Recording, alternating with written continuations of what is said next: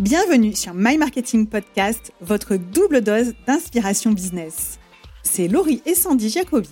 On est entrepreneurs et spécialistes en marketing chez My Marketing Experience depuis plus de 10 ans. Et on est sœurs depuis toujours. Après avoir accompagné des centaines de dirigeantes et de dirigeants, on sait que les entreprises qui réussissent le mieux sont celles qui investissent dans le marketing et pas l'inverse. Nous, ce qu'on veut, c'est rendre le marketing accessible, pragmatique et fun. Donc si vous êtes entrepreneur, dirigeant d'entreprise ou marketeur et que vous voulez progresser, être inspiré et passer à l'action, abonnez-vous, vous êtes au bon endroit. Ici, au travers d'épisodes en solo et avec des invités, vous trouverez les méthodes, les outils et les meilleures pratiques marketing pour prendre les bonnes décisions pour votre entreprise, augmenter vos performances et votre niveau de kiff. Et de temps en temps, on propose des épisodes en duo pour vous partager sans filtre notre parcours d'entrepreneur. Que vous soyez au bureau, dans les transports ou en séance de sport, ce moment est pour vous. Alors profitez-en et, bonne, écoute.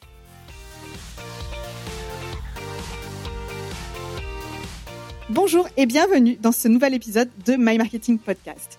C'est Laurie et aujourd'hui j'ai le plaisir de recevoir Laure Matsoukis, experte en finance et en stratégie, qui va venir nous parler des pièges financiers à éviter pour une croissance sereine. Bonjour Laure, comment ça va? Bonjour Laurie, bah, très bien, je suis très heureuse d'être là. Merci pour l'invitation. Écoute, Laure, euh, nous, on a la chance de se connaître depuis un bon moment maintenant, depuis plusieurs années. Et euh, c'est vrai que tu es la personne qui nous a vraiment ouvert les yeux sur ce que c'était piloter une entreprise euh, chez My Marketing Experience. Donc, on te doit vraiment, faut vraiment qu'on t'attribue ce mérite.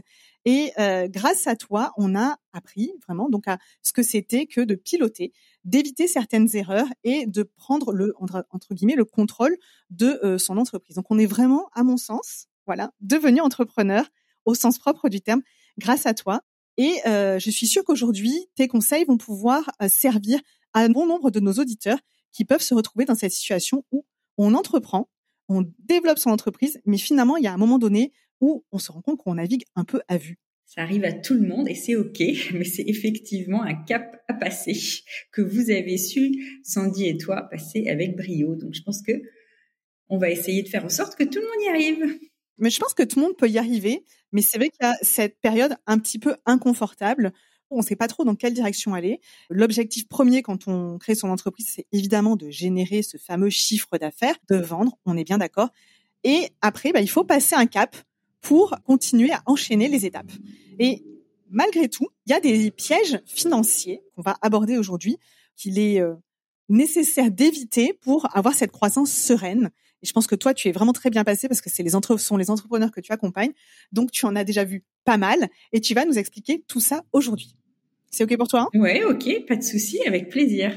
Parfait. Alors, on attaque avec ces cinq pièges financiers à éviter pour une croissance sereine. Le premier, Laure, c'est, tu m'as dit, de réfléchir en chiffre d'affaires uniquement. Euh, c'est le plus gros piège que j'identifie chez les entrepreneurs, ce fameux allez, on va développer le chiffre d'affaires. Et ça, c'est tout à fait ok au début de l'activité, tu sais, parce que quelque part, ah, c'est une obsession au début d'activité. Et c'est normal c'est normal et même je pense que c'est ok parce que si tu veux, l'objectif en début d'activité, c'est de savoir qui est ton client idéal, quelle est la bonne offre ou le bon produit pour répondre à ses besoins, comment vendre. Donc, tu es quand même très focus CA. Et c'est ok. Parce qu'il y a des étapes incontournables à passer au départ quand on crée ton activité. Mais à partir du moment où tu as vraiment une offre qui répond à un besoin, un produit qui répond à un besoin, que les flux commencent à rentrer de manière régulière et récurrente, c'est là où c'est dangereux de rester focalisé sur chiffre d'affaires, chiffre d'affaires, chiffre d'affaires. Et je crois qu'il y a plein de gens qui en parlent en ce moment. Arrêtez de regarder que le chiffre d'affaires, mais en fait, c'est pas si transparent pour les entrepreneurs. Je sais pas si tu as remarqué, parce qu'ils disent oui, oui, moi je veux pas que augmenter mon chiffre d'affaires, mais quelque part, il y a cette notion de, ben, on fait quoi alors? On sait qu'on doit le faire, qu'on doit pas focaliser cristalliser, on va dire même dessus, mais en même temps, on ne sait pas trop euh, ce qu'il faut regarder d'autre. Exactement. Bah, la première chose, c'est de se rendre compte que ta boîte, c'est pas que du chiffre d'affaires. C'est qu'une seule dimension de ta boîte, le chiffre d'affaires. Or, ta boîte, elle est multidimensionnelle. Une entreprise est multidimensionnelle. Moi, je dis toujours que si tu te concentres uniquement sur ton chiffre d'affaires, c'est comme si tu courais sur une seule jambe.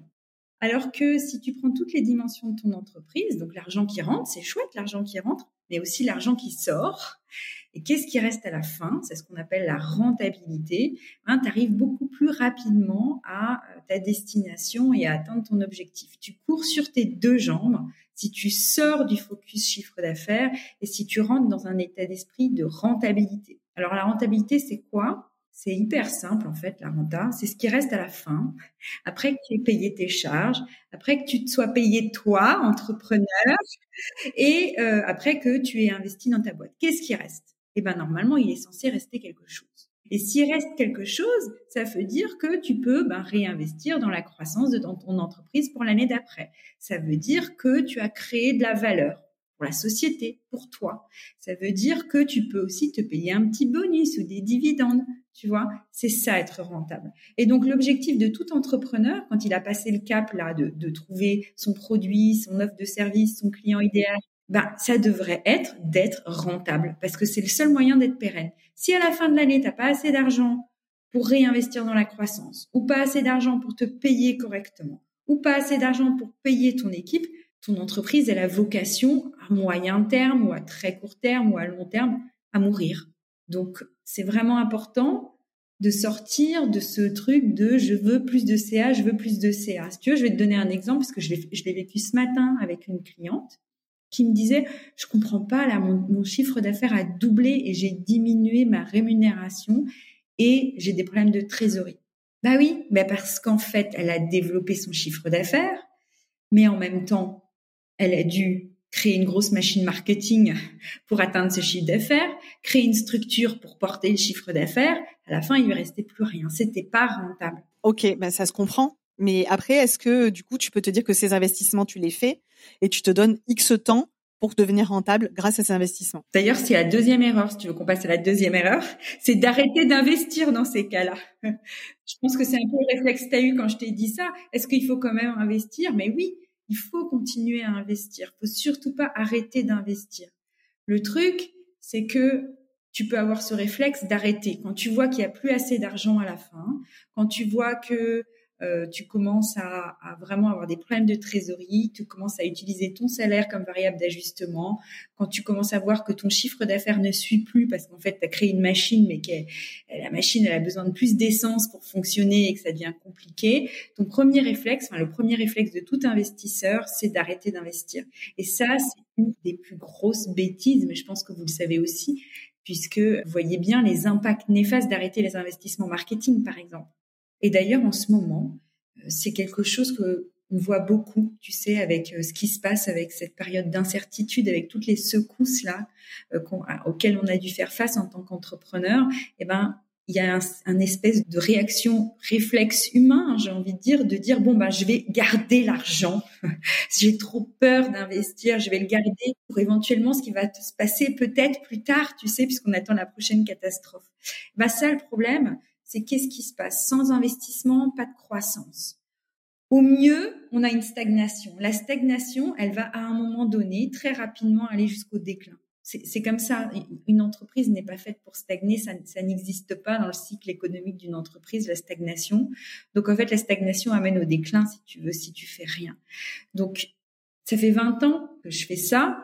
Et sur trois continents, il n'y a pas, j'ai pas vu une success story, une histoire d'entreprise en croissance sans investissement, sans prendre des risques. Et même pendant une période comme ça, c'est pas la première crise économique, celle-là on cumule beaucoup de choses en même temps. Hein. et arrêter d'investir, c'est juste le mauvais réflexe en période de crise ou en période de stress ou en période de, de tu vois, c'est vraiment un réflexe qui fait que qu'est-ce qui va arriver? Eh ben, in fine, il y aura moins de chiffre d'affaires, in fine, l'équipe va partir, in fine, en fait, on va se retrouver dans une situation financière encore plus difficile, en fait. Comment tu te positionnes dans ces cas-là, puisque bah, potentiellement, il y a moins de chiffre d'affaires qui rentrent, tu vas peut-être pas maintenir exactement les mêmes investissements. Quelles sont les bonnes questions à se poser dans ce cas-là pour se dire, je continue d'investir parce que c'est vital pour mon entreprise, mais comment je fais pour choisir les bons investissements, sachant qu'à un moment donné, ben, comme on l'a dit, il faut que les dépenses soient pas supérieures ou trop supérieures en tout cas euh, aux chiffres qui rentrent. Il faut accepter que peut-être que le modèle économique qui nous a mené jusque-là, c'est plus le bon, par exemple. Il faut accepter de faire des nouveaux choix et pas laisser courir Donc, quand je dis continuer à investir, c'est pas forcément faire comme avant. C'est peut-être accepter de remettre les choses à plat, de refaire un plan stratégique, de refaire des prévisions financières. Ça, ça sécurise beaucoup mes clients. Je pense à une cliente qui avait un modèle économique qui marchait très très bien, où elle investissait beaucoup dans la pub Facebook, les tunnels de vente. Et euh, là, forcément, bah, ça a bien moins bien marché en 2022. Hein. Je pense que c'est pas la seule à avoir vécu ça. Et du coup, continuer à investir là-dedans, c'était pas forcément la bonne solution. On a dû revoir son modèle économique, remettre à plat les choses, refaire des prévisions. Ça l'a sécurisé. Elle a juste dirigé l'argent ailleurs. Donc, à ce moment-là, quand on se retrouve dans cette situation, c'est le moment de prendre du recul et de se dire, OK, qu'est-ce qui est vraiment rentable dans ma boîte? Qu'est-ce qui marche vraiment comme investissement? Qu'est-ce qui est prioritaire? Ça veut dire se poser des questions, se remettre en question. C'est pas toujours confortable, en fait. Donc, je suis pas pour arrêter les investissements par contre, c'est tout à fait possible qu'ils finissent les rediriger ou remettre à plat les choses ou couper certaines offres, certains produits. C'est possible, c'est peut-être une obligation. Quitte à faire un petit repli euh, sur certaines choses, se dire que stratégiquement, si on est dans ce cas de figure, il vaut mieux se repositionner, quitte à faire un retour en arrière, mais continuer d'investir reculer pour ensuite pouvoir euh, poursuivre cette croissance, mais sans jamais couper l'investissement. Exactement.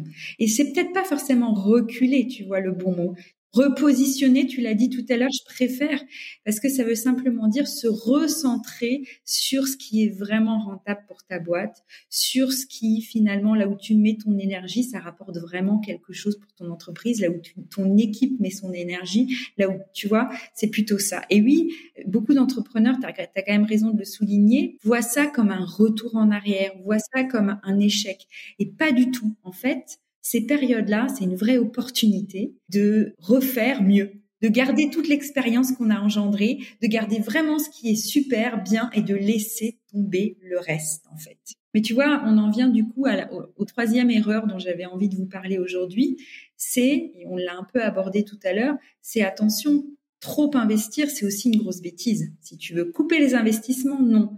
Continuer à investir, alors qu'il y a un souci, qu'on n'a pas le bon retour sur investissement, que la machine ne suit plus, c'est là où aussi on a une grosse difficulté. Et c'est ça qui est difficile dans l'investissement, c'est que c'est vraiment quelque chose d'extrêmement stratégique l'investissement quelque part. C'est ne pas trop investir, ne pas pas assez investir, ne pas suivre des modèles ou des recettes tout faites. Je pense à, à une, une entrepreneur qui est venue me voir l'année dernière un peu in extremis parce que on lui avait dit qu'il fallait investir dans une équipe de A-players, il fallait investir dans la pub Facebook massivement, il fallait investir. Et si tu veux, tant que tout va bien, mais dès qu'il y a un petit grain de sable dans la machine, si tu as des niveaux d'investissement trop importants pour ton entreprise, trop importants pour ton stade de développement, si tu le fais avant d'être prêt, dès qu'il y a un grain de sable, c'est vraiment compliqué. Et elle, elle était à ce vraiment compliqué. Donc, elle avait monté une entreprise qui, effectivement, générait du chiffre d'affaires grâce à tous ses investissements, mais elle mangeait des pâtes, elle, tous les jours. Et euh, en fait, elle, allait être en faillite. Il faut faire très attention. De, c'est pas parce que vous allez investir massivement qu'en fait, vous allez avoir les bons retours sur investissement. Donc, trop investir, c'est une bêtise. Et, c'est là où c'est important de connaître les règles de l'investissement. C'est important de connaître les critères de décision et de se dire, bah, en fait, tu investis en fonction de ton stade de développement déjà. Ça sert à rien d'investir trop tôt. J'imagine que tu dis la même chose, toi, pour des gens qui veulent tout de suite investir dans le meilleur site internet à 15 000 euros. Bah non. Non, c'est pas utile. Au tout départ, c'est pas utile du tout. Pas utile du tout, tu vois. Moi, c'est exactement pareil. Est-ce que tu as besoin d'une équipe de cinq personnes si t'as pas encore euh, les clients en face? Non. Est-ce que euh, tu dois prendre des milliers de pubs Facebook si t'as pas encore un message impactant à faire passer, si t'es pas encore au clair là-dessus? Non plus. Donc, faut faire attention aux injonctions de l'entrepreneuriat en ce moment en France et ailleurs d'ailleurs. Il faut investir pour y arriver. C'est pour ça que je mesure mon propos du, de l'erreur numéro 2. C'est oui, il faut investir pour y arriver, mais attention, la décision d'investissement, il y a des critères d'investissement, il y a des stades d'investissement où il est bon d'investir plus dans l'équipe, plus dans le marketing, plus en soi. Il faut que ça soit équilibré, tu vois. Donc ça, c'est vraiment important que le chef d'entreprise qui évolue, qui grandit, se rendre compte qu'en fait, au fur et à mesure où il grandit, il doit apprendre de nouvelles notions financières. Elles sont pas compliquées, ces notions. Franchement, elles sont pas compliquées. T'es passé par là. Elles sont pas compliquées. Par contre, il faut les connaître. Tu les connais pas, tu peux pas les inventer. Je suis bien d'accord et en plus je trouve que ça donne beaucoup plus confiance dans nos propres choix d'investissement. Du coup, pour entre le deuxième point et le troisième point, donc investir oui, mais ne pas vivre au-dessus de ses moyens non plus. Comment Parce que ça c'est une question que on se pose quand même assez régulièrement entre dirigeants, entre entrepreneurs. C'est comment est-ce que tu fixes le montant de tes investissements? Alors, il y en a qui partent du principe qu'ils vont prendre un pourcentage de leur chiffre d'affaires. Il y a, il y a plusieurs euh, façons de faire. Est-ce que toi, tu aurais une reco là-dessus? Ouais, alors j'aimerais bien te donner un chiffre comme ça, ça serait cool. Mais recette magique, tu ne l'as pas? Et ça marche pas. Tu sais que je, tu sais que moi, tu sais que je suis contre les baguettes magiques, moi. Tu sais que je vends pas du rêve, mais que je vends de la réalité pour construire ton rêve. Donc c'est un peu un peu différent si tu veux, si je te dis un pourcentage de chiffre d'affaires, ben, ça parlera pas euh, de la même manière à un prestataire de service qu'à un commerçant, par exemple. Donner des chiffres comme ça, c'est un peu bête. De la même manière, si tu es au démarrage ou si ton objectif, c'est de tripler ton chiffre d'affaires dans l'année, tu n'auras pas le même niveau d'investissement. Si tu as déjà une équipe ou pas d'équipe. Donc, c'est vraiment important de te rendre compte que ton entreprise est unique. Et c'est là où je dis attention, ne prenez pas des recettes toutes faites de répliquer ce que quelqu'un d'autre a fait parce que ça n'ira pas pour vous. Et c'est vraiment important à ce moment-là de prendre l'unicité, la différence de ta boîte et de tes objectifs et de voir ce que toi tu veux. Je vais prendre un exemple. Si ton objectif l'année prochaine, c'est peut-être de euh, maintenir ton chiffre d'affaires mais de bosser moins et donc, tu vas investir plus dans ta structure et moins, par exemple, dans ton marketing. Si ton objectif, c'est vraiment de doubler ton chiffre d'affaires, de devenir vraiment, euh, de, de, déployer ta marque, de te rendre vraiment visible sur un marché, c'est normal d'investir beaucoup plus dans l'identité de marque, par exemple. Et donc, on a des retours sur investissement qui prennent beaucoup plus de temps. Mais si tu n'as pas d'objectif, si tu ne tu te mets pas au centre de cette décision d'investissement, si tu mets pas ta vision et, et, finalement ton plan stratégique au centre de cette décision d'investissement, ça n'a pas de sens. Donc j'aimerais bien donner des clés toutes faites, mais ça marche pas. Donc nous, ce qu'on a, on a, j'ai développé un outil. D'ailleurs, je crois que tu le connais puisque tu connais nos outils, mais j'ai développé un outil en fait, tu dois te placer à travers plein de dimensions et regarder finalement à quel stade de développement se trouvent toutes ces dimensions, qu'est-ce qui est en retard, où est-ce que tu veux aller, dans quoi tu dois investir. Mais c'est important de mettre les choses à plat et de se dire qu'est-ce que moi je veux, où en est mon entreprise et où est-ce que je dois investir au lieu de se dire je devais investir 20% parce que mon copain d'à côté, il a dit qu'il avait investi 20% et ça a marché pour lui, tu vois. Ou je vais 10 000 euros dans la pub Facebook parce que cet entrepreneur a dit que 10 000 euros, ça lui a rapporté 20 000 euros de chiffre d'affaires. Super. Bon, on ne sait pas tout ce qu'il a payé aussi derrière. Peu importe, ça a peut-être marché pour lui, pas pour toi. Donc, en fait, dans cette décision d'investissement, il y a énormément de prise de recul sur ce qu'on veut, sur ses objectifs, sur sa vision et sur où en est l'entreprise aujourd'hui. Et je pense que c'est ça, là où tu as raison, c'est que il faut vraiment que ce soit notre vision et que l'investissement soit fait euh, en conscience. C'est-à-dire que aujourd'hui, on voit beaucoup de formations d'un côté pour euh, générer tant de chiffre d'affaires. les formations font aussi, à mon sens, partie euh, de ces investissements qu'on peut faire. Hein. C'est hyper intéressant, on a envie de tout faire.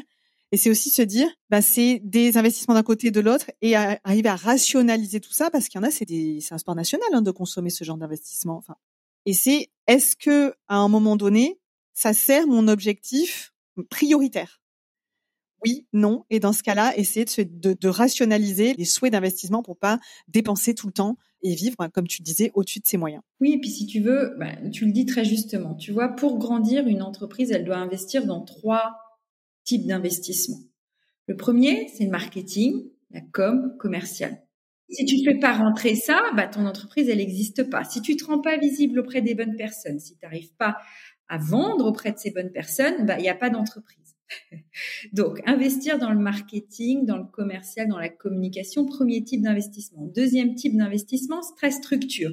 C'est super de faire du chiffre d'affaires, mais si tu n'as rien pour produire, pour délivrer, bon, donc ça, c'est ta structure. Et puis dernier, c'est en toi, parce que entrepreneur, on le sait, toi et moi, on est chef d'entreprise, on est capable de freiner notre propre boîte. On peut même la saboter. Donc, bien entendu, qu'il faut investir en soi. Donc ça, c'est les trois types d'investissement.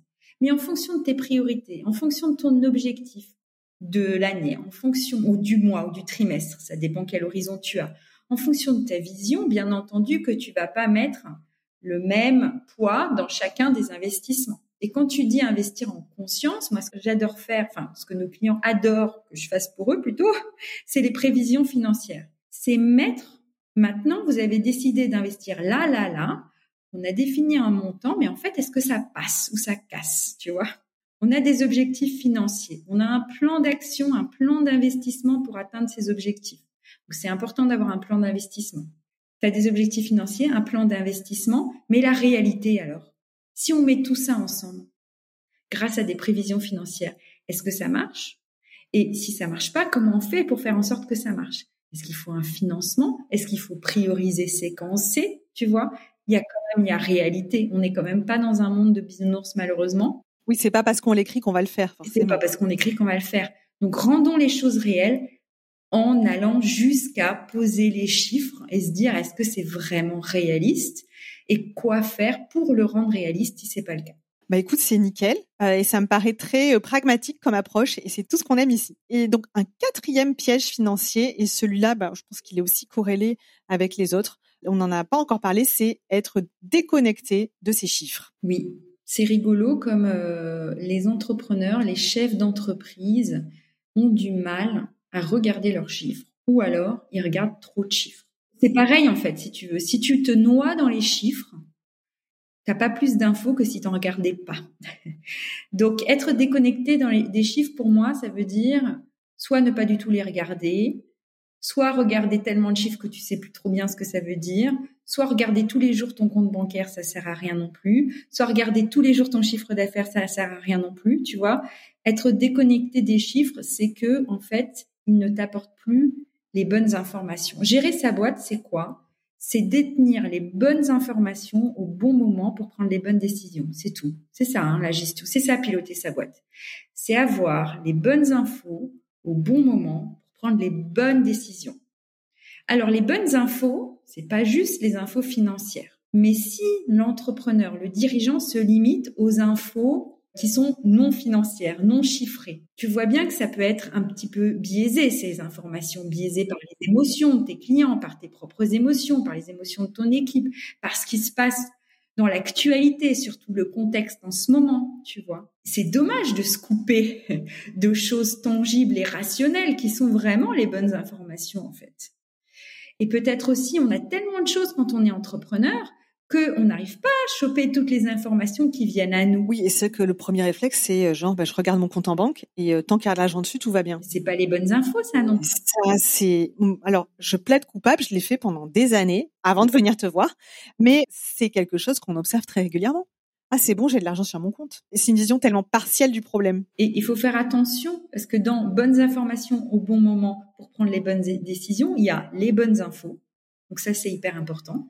L'intuition, c'est une bonne info. Hein. Tu sais que moi, je suis pour l'intuition. L'écoute de tes clients, bien sûr que c'est une bonne info. Ton ressenti, c'est une bonne info. Mais les chiffres, ils ne mentent jamais. Les chiffres, ils n'ont pas d'émotion. C'est ça qui est génial. Dans un monde aujourd'hui où il y a tellement de choses qui se passent, où c'est tellement compliqué d'y voir clair, ben eux, ils n'ont pas d'émotion. Ils ressentent pas tout ça. Donc, ils nous disent juste les choses comme ils sont.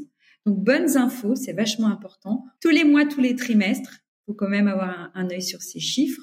Et pour prendre les bonnes décisions, en fait, les entrepreneurs pensent tous que c'est ça qui est compliqué, apprendre à lire ces chiffres. Mais non, une fois que tu as les chiffres, au bon moment, c'est ta boîte. Les chiffres, tu les comprends très très bien. C'est ton entreprise, c'est toi qui as créé tes propres chiffres. C'est toi qui as créé l'argent qui rentre. C'est toi qui as pris les décisions d'investissement et c'est toi qui connais ton modèle économique, tes charges. Donc en fait, la partie prendre les bonnes décisions, c'est la partie lesquelles on a le moins de mal avec nos clients pour leur, apprendre comment prendre les bonnes décisions. Parce qu'en fait, à partir du moment où on met devant leurs yeux les bonnes infos au bon moment, ils savent les faire parler, c'est leur boîte. Et du coup, c'est quoi pour toi la base de la base des indicateurs ou des chiffres à suivre? La base de la base, parce que après ça s'adapte en fonction des besoins du dirigeant, mais la base de la base, c'est la rentabilité. C'est ce qu'on disait tout à l'heure. C'est bien de regarder la croissance du chiffre d'affaires, mais en fait, qu'est-ce que ça apporte vraiment à partir d'un certain moment? C'est une performance commerciale, le chiffre. Une performance commerciale. Donc c'est important pour l'équipe commerciale, pour... mais voilà.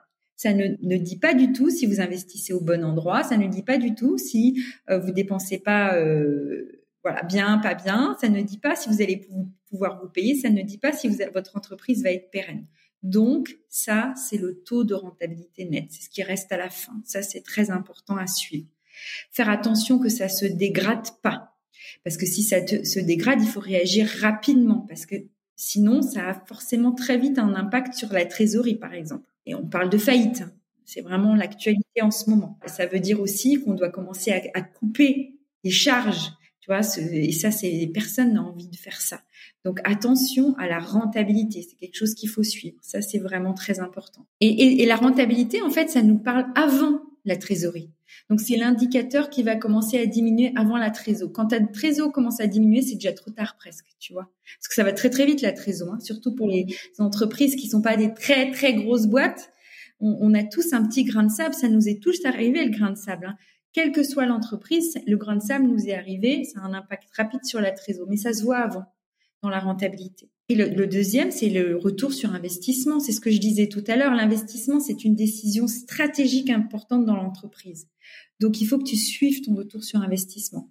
Tu as investi, tu as pris la décision d'investir. Est-ce que ça te rapporte vraiment le retour sur investissement que tu veux? Si c'est pas le cas, comment réajuster comment faire en sorte que ça te rapporte ou comment réajuster ou repositionner l'investissement. Donc le retour sur investissement, c'est aussi super important. La trésorerie, ça reste important. Hein. Je dis pas ne regardez pas du tout votre compte bancaire. La trésorerie, ça reste important de l'anticiper. Donc regarder son compte bancaire, ça n'anticipe rien du tout. Hein. Ça te dit où tu en es ce jour-là, mais ça te dit pas euh, où tu en seras à la fin du mois après avoir payé les cotisations sociales, tes appels à cotisation, appels à TPA, impôt sur la société, tu vois, tous ces trucs-là. Ça, ça s'anticipe. Pas avec un budget trésorerie très compliqué, hein, avec quelque chose de très simple, mais c'est quand même bien. Dans ces cas-là, si tu as un souci, d'appeler ton banquier et dire je vais avoir un souci. Promis, il peut trouver des solutions. Par contre, si tu l'appelles en disant ben voilà, tu avais remarqué que je suis à découvert, ben là, il peut rien faire. Donc, quand même anticiper sa trésorerie, ça reste super important. Et le, dernier truc, c'est le seuil de renta. Je sais pas si, si on en a déjà parlé de ce seuil de rentabilité. Le seuil de rentabilité, c'est le niveau de chiffre d'affaires que ton entreprise doit atteindre pour être rentable. Et mes clients, ils adorent ça parce que, je vais te donner un exemple, je leur dis, il va falloir que vous fassiez, je donne un exemple, 35 hein, 000 euros de chiffre d'affaires en moyenne tous les mois pour être sûr de payer vos charges, de payer vos investissements et d'avoir encore assez d'argent pour continuer à avancer. Et donc, ils ont un, ils ont un curseur vers lequel ils doivent avancer ou ils savent. Donc, c'est plus facile pour eux de définir une stratégie d'avancer en ayant ce curseur. Et tu sais quoi? C'est déjà pas mal tout ça. Taux de rentabilité, retour sur investissement, anticiper la trésorerie et seuil de renta.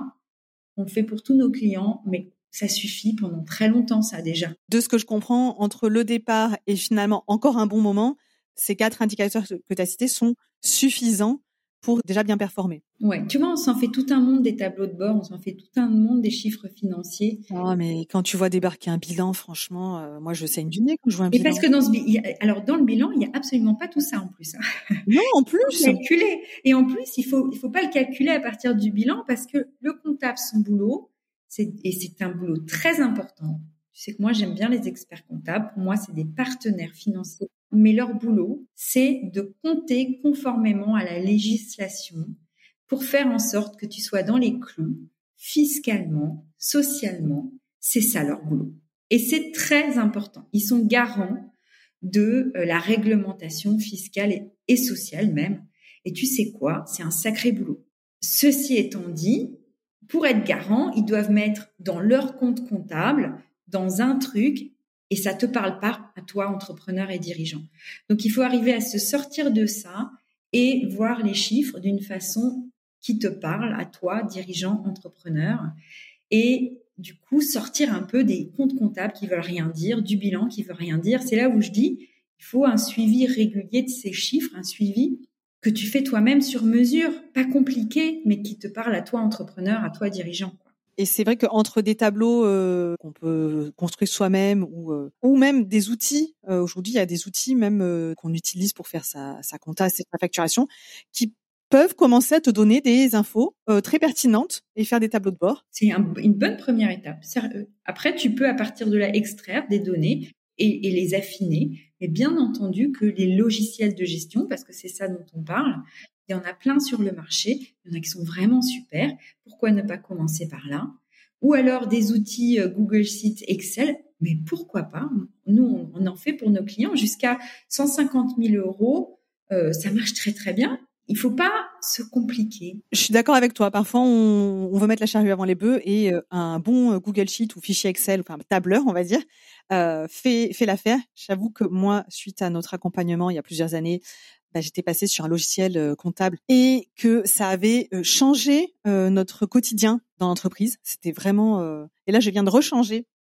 Je suis dans la période un peu dure, mais c'est vraiment un game changer. Mais faut pas brûler les étapes non plus. On n'en a pas besoin d'une machine de guerre euh, dès le départ. On n'en a pas besoin d'une machine de guerre tout de suite, mais c'est vrai que le logiciel de gestion, les process de gestion financière, ça sécurise ton activité, ça c'est sûr.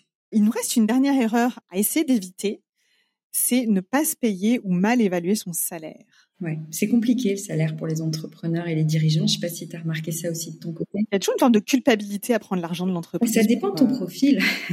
Bah oui, mais il y en a. Alors moi, j'ai pas de culpabilité, mais il y en a. Je, les entends dire euh, ah oui, mais je peux pas encore me payer parce que sinon la boîte va manquer. C'est comme s'il y avait. Tout à l'heure, j'ai reçu un SMS, un, WhatsApp d'un client qui m'a dit euh, pour une fois, j'ai acheté un truc avec l'entreprise et pas de ma poche. C'est important que l'entreprise puisse payer son actif principal. Par exemple, on parle de n'importe quelle autre boîte que la nôtre et on se dit il a un super employé qui génère 90% du chiffre d'affaires, qui abat tout le boulot, qui a la vision, on ne paye pas. Est-ce que on trouverait ça normal? Absolument pas dans une autre boîte, mais dans la nôtre, ça peut être un, réflexe qu'on a. Et c'est dangereux pour plusieurs raisons. Ça dessert notre entreprise. Première raison, c'est parce qu'on se rend pas compte, on masque un peu la rentabilité. Je vois ça souvent. Ah oui, mais mon entreprise, elle est rentable. Alors, regarde, il reste quelque chose à la fin. Oui, mais tu t'es pas payé. si je mettais ton salaire vraiment, eh ben, tu vois bien que ton entreprise est pas rentable. Ton entreprise, elle est pas rentable si elle paye pas son actif principal, qui est l'entrepreneur. Donc, bien attention, quand je disais rentabilité, le salaire de l'entrepreneur doit être intégré. Et si tu prends pas ça en compte, tu peux pendant très longtemps te retrouver sur une entreprise avec des fondations financières pourries. Et tu peux continuer, tu vois, c'est un peu comme si tu as une maison, mais les fondations sont pourries. Tu construis une magnifique maison, tu mets plein d'argent dans ta maison, tu construis même une piscine, mais tu sais quoi, les fondations étaient pourries et elles s'écroulent. Pour ton entreprise, c'est mauvais.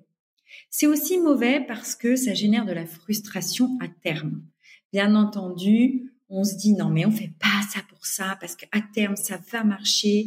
Moi je fais bah, oui super, mais en fait au bout d'un moment ne pas être payé pour le travail accompli ça génère de la frustration.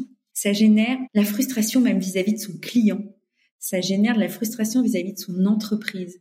Et ça ça met en péril ta boîte. Si toi entrepreneur ou toi dirigeant tu commences à avoir te sentir frustré avec ton entreprise, c'est décourageant et ça, à terme, malheureusement, ça va impacter ta boîte négativement forcément. Tu n'auras plus envie de signer ce nouveau client parce que tu vas te dire, c'est du boulot supplémentaire. C'est pas de la création de valeur supplémentaire. C'est vrai qu'il y, a pas mal d'entrepreneurs quand ils créent leur entreprise, ils ont euh, en France, ils touchent le chômage. En fait, il y en a quand même pas mal. Et est-ce que toi, tu recommanderais malgré tout, symboliquement, de se verser un salaire, même s'ils ont déjà eu, on va dire, un chômage. Est-ce que symboliquement, se verser un salaire, c'est se dire, ok, bah peut-être dans euh, 18, 24 mois, j'aurai plus rien et je dois faire augmenter cette partie-là. Moi, je conseille pas forcément de se verser un salaire, je conseille de réfléchir dès le premier jour au moment où il n'y aura plus ça.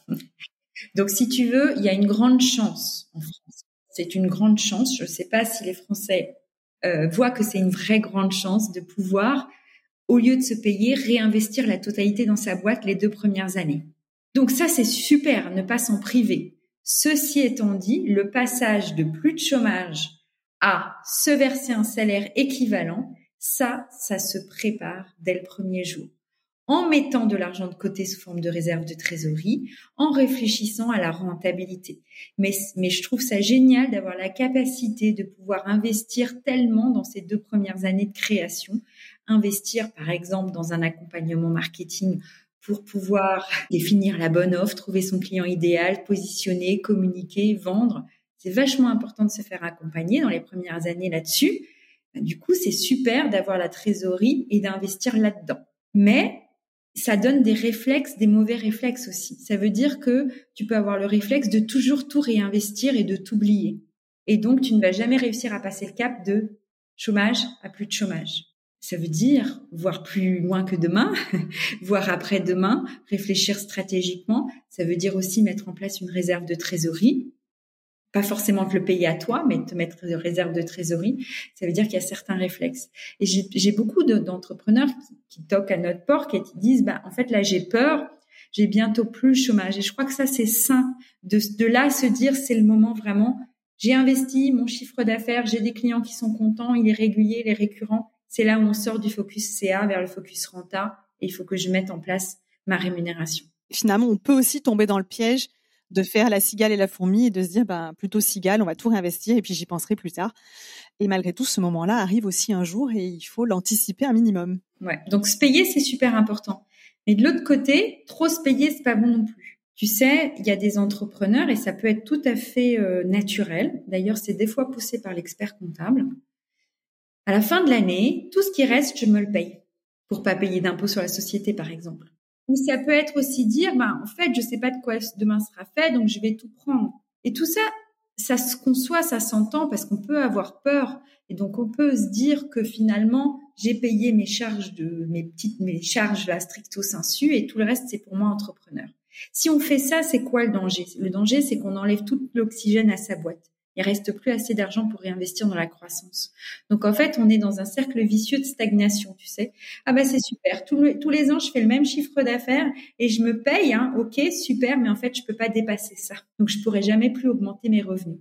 Donc c'est vrai qu'à court terme, tu te payes plus, mais à moyen et long terme, tu restes coincé dans ton niveau. Ouais, c'est pas un bon calcul non plus. Ok, bah merci pour cette précision parce que c'est vrai que bah, on pourrait facilement tomber dans le piège en fait. On en a évoqué cinq aujourd'hui euh, qui visiblement sont assez euh, communs que tu, que tu rencontres régulièrement. Et je te remercie en tout cas d'avoir donné autant de conseils et de détails pour les éviter. Et euh, je sais que tu as prévu une petite surprise, un petit cadeau pour les personnes qui nous écoutent. Est-ce que tu peux nous en parler? Oui, je voulais offrir un atelier sur la rentabilité justement, parce que ça reste quand même la clé de voûte pour se sortir des problèmes de trésor, pour réussir à se payer un salaire, pour arriver à investir. Pour ça, la condition sine qua non, c'est d'être rentable. Donc j'ai un atelier euh, que ben, tu, tu, vas mettre à disposition, j'imagine. Dans l'atelier, il y a une fiche de travail où tout entrepreneur pourra travailler sur son entreprise et voir si elle est rentable. Et bien sûr, il y aura des leviers pour augmenter la rentabilité. Bah, c'est super. Euh, je vous mettrai tout dans les ressources. Laure a la gentillesse de nous mettre cette ressource. C'est une formation offerte et qui permet vraiment de sortir de la course au chiffre d'affaires pour travailler sur sa rentabilité. Donc tout ce qu'on a évoqué euh, aujourd'hui, ou au moins en partie. Et je te remercie vraiment, Laure, euh, de mettre ça à dispo.